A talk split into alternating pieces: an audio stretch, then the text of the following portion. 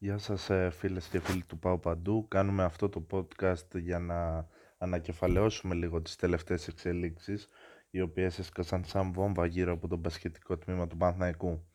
Το κλίμα γύρω από την ομάδα ήταν αρνητικό εδώ και αρκετό καιρό, ωστόσο πράγματα χειροτέρευσαν μετά την ήττα του Παναθηναϊκού στο ΣΕΦ από τον αιώνιο αντίπαλο με 101-73.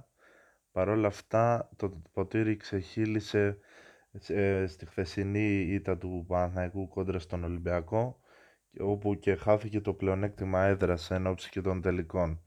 Ο Δημήτρης Γιαννακόπουλος, ο οποίος ήταν για αρκετό καιρό από τα διοικητικά του Παναθηναϊκού και ιδιοκτήτης της ΚΑΕ Παναθηναϊκός, δεν άντεξε να μείνει καιρό μακριά από αυτά και επέστρεψε έστω και τώρα προσωρινά για να αλλάξει κάποια πράγματα τα οποία ο ίδιος θεώρησε ότι πρέπει να γίνουν. Η πρώτη του απόφαση ήταν η απομάκρυνση των Διαμαντίδη, Παπά Πρίφτη και Τριαντόπουλου. Ο κύριος Τριαντόπουλος ήταν εκείνος ο οποίος χρεώθηκε στην ουσία την οικονομική αστοχία κάποιων επιλογών του, καθώς το πλάνο έσοδα-έξοδα που είχε ζητήσει ο κύριος Γιαννακόπουλος δεν λειτουργήσε και έτσι τον ανάγκασε να ξοδέψει περίπου 3 εκατομμύρια από την τσέπη του, σύμφωνα με τον ίδιο. Βέβαια, αυτό ήταν που έφερε και την παρέτηση του κύριου Τριαντόπουλου, την οποία ο κύριος Γιαννακόπουλος δεν μπορούσε παρά να κάνει δεκτή. Από εκεί και πέρα ήρθε και η απομάκρυνση του προπονητή, του κύριου Πρίφτη, αλλά και τον Παπά Διαμαντίδη.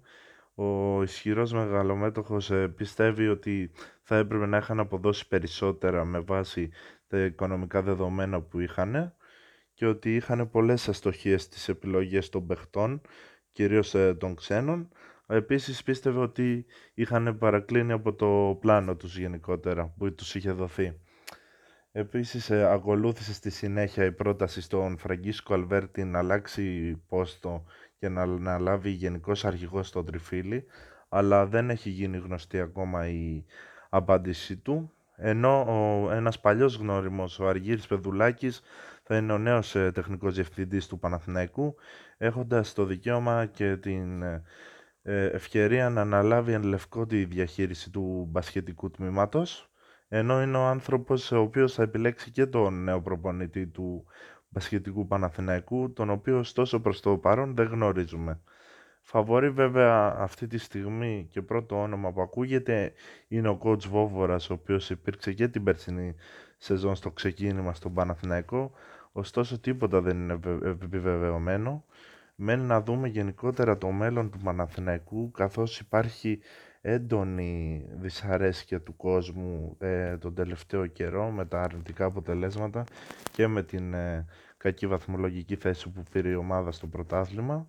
Ωστόσο, μένει να δούμε πώς θα ολοκληρωθεί αυτή η χρονιά, με ποια πρόσωπα, ποιους παίχτες, ποιον προπονητή και γενικότερα να χτιστεί κάτι καλύτερο εν ώψη της επόμενης περίοδου, που είναι πολύ σημαντική, ενώ τρέχουν και εξελίξεις στον Παναθηναϊκό, όπως είναι ας πούμε για παράδειγμα το ΆΚΑ και η ευκαιρία του Παναθηναϊκού να το πάρει στα χέρια του από την πολιτεία, αλλά και το γεγονός ότι ο Δημήτρης Γιαννακόπουλος έχει ως πρόθεση να πουλήσει την ΚΑΕ.